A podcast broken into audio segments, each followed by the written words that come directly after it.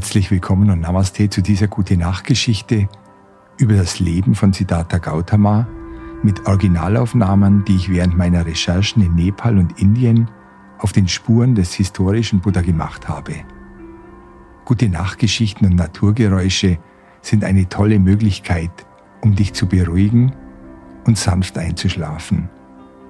Heute erfährst du etwas mehr über die geografische Region, die ich besuche, um das Leben von Siddhartha Gautama zu erforschen.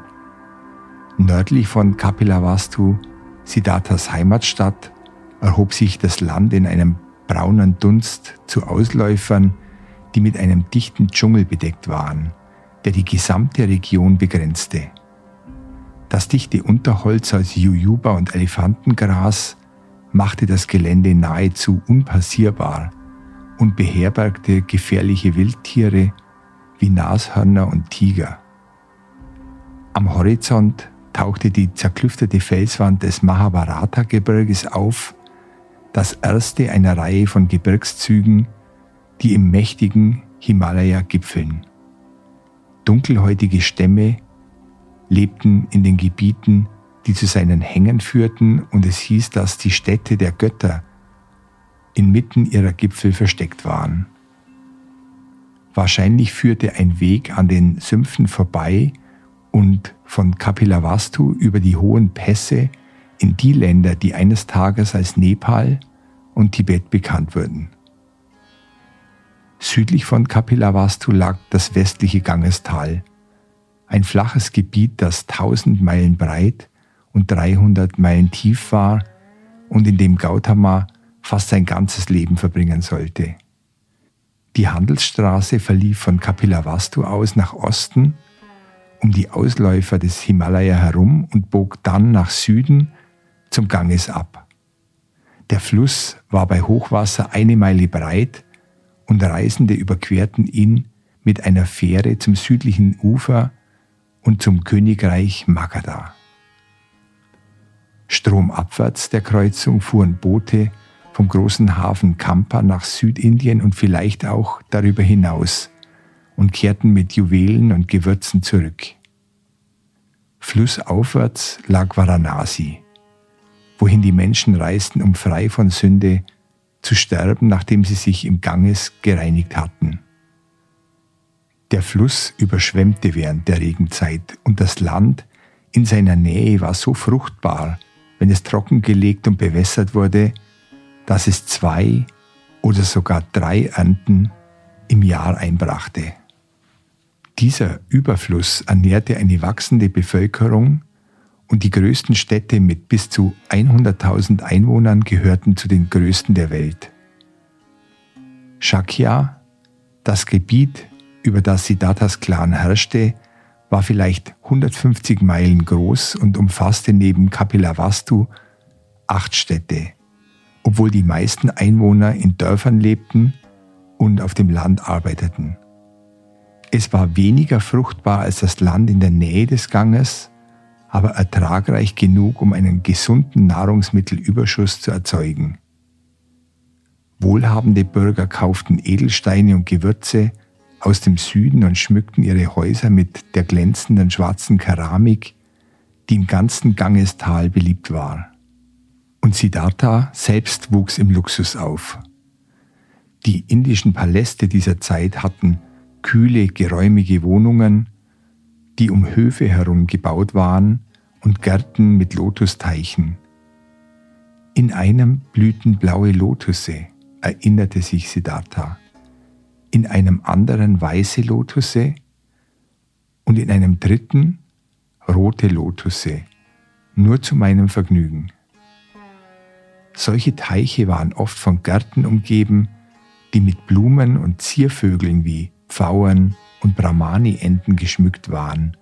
Und wir wissen, dass die indischen Adligen blühende Bäume wie den hohen, blassblühenden Shirisa, den duftenden Kadamba und den wunderschönen Ashoka-Baum liebten, der in einer Masse von Purpur und Orange blüht. Ich selbst habe heute die Grenze von Nepal nach Indien überquert und bin auf Siddharthas Spuren nach Osten zum Ganges gereist, habe ihn mit einer kleinen Fähre überquert und mich auf den Weg zum Valmiki Tiger Reserve Park gemacht. Das ist wahrscheinlich der nächstmögliche Lebensraum, um die Natur so zu erleben, wie sie vor 2500 Jahren war. Das Naturschutzgebiet bildet die östliche Grenze der Himalaya-Terai-Wälder, die in der Gangesebene liegen. Zu den wilden Säugetieren, die in den Wäldern leben, gehören Tiger, Faultier, Leopard, Wildhund, Bison, Wildschwein, verschiedene Hirsch- und Antilopenarten, darunter bellender Hirsch, Fleckhirsch, Schweinehirsch, Sambar und blauer Bulle. Indische Flughunde können in großer Zahl gesichtet werden und über 250 Vogelarten leben hier. Ich lasse mich auf der Treppe einer kleinen Pagode auf einem der Hügel im Park nieder und beginne mit der Aufnahme für die heutige Folge.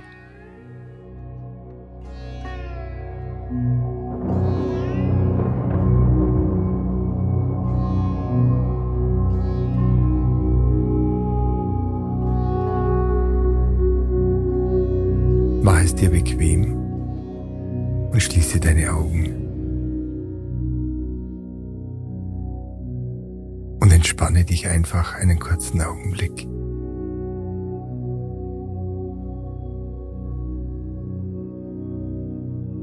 Nirgendwo hingehen, nicht bewegen.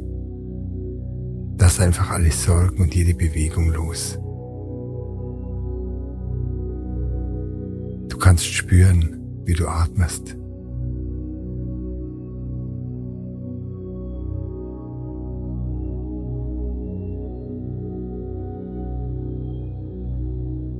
Spüre deinen natürlichen Atem, wie er jetzt ist, und höre ihm einfach zu.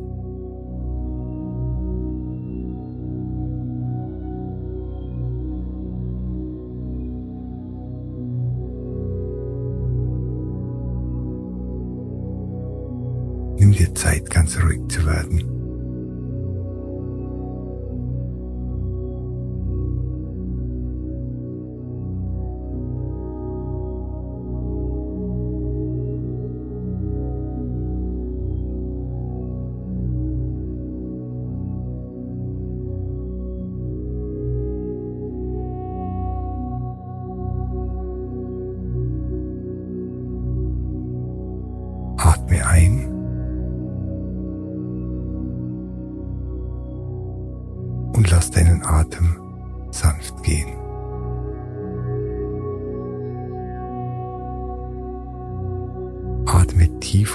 langsam in deinen Bauch ein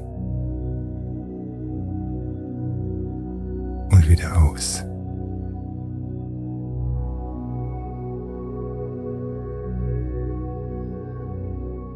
Spüre, wie sich dein Bauch hebt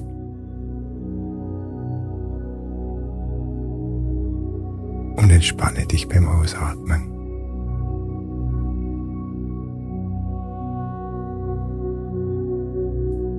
Atme ein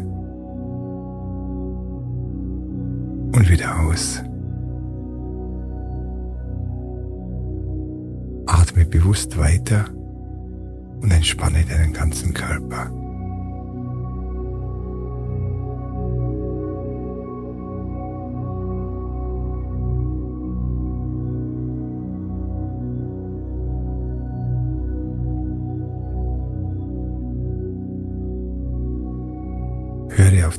Ausströmenden Atem.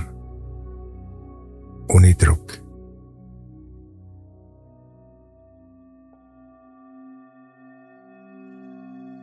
Das Ausatmen ist, als würdest du das Universum gebären.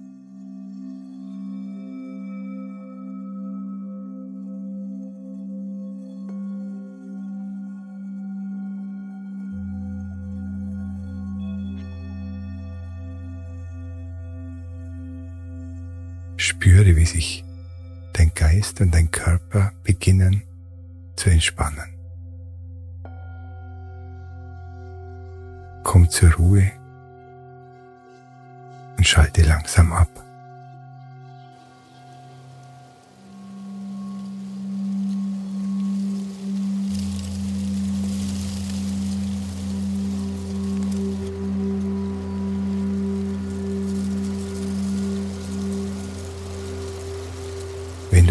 Irgendwelche Gedanken hast, lass sie einfach durch deinen Geist treiben wie wunderschöne Wolken, die über einen klaren blauen Himmel ziehen.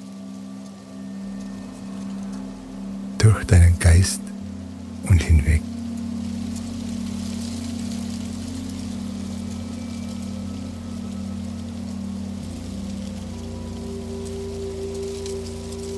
Während du dich entspannst,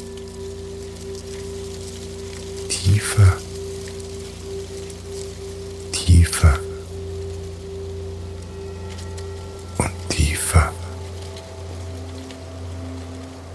Lass Stress und Anspannung einfach los.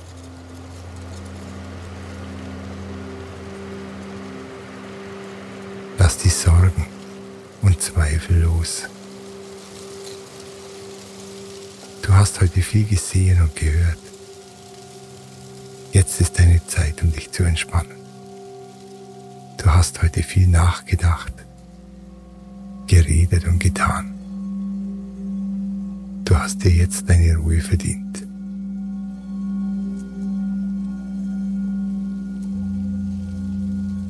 Du hast gearbeitet und bist weit gelaufen. Für heute hast du genug getan.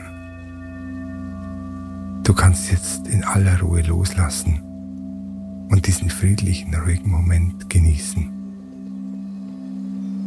Danke, dass du hier bist.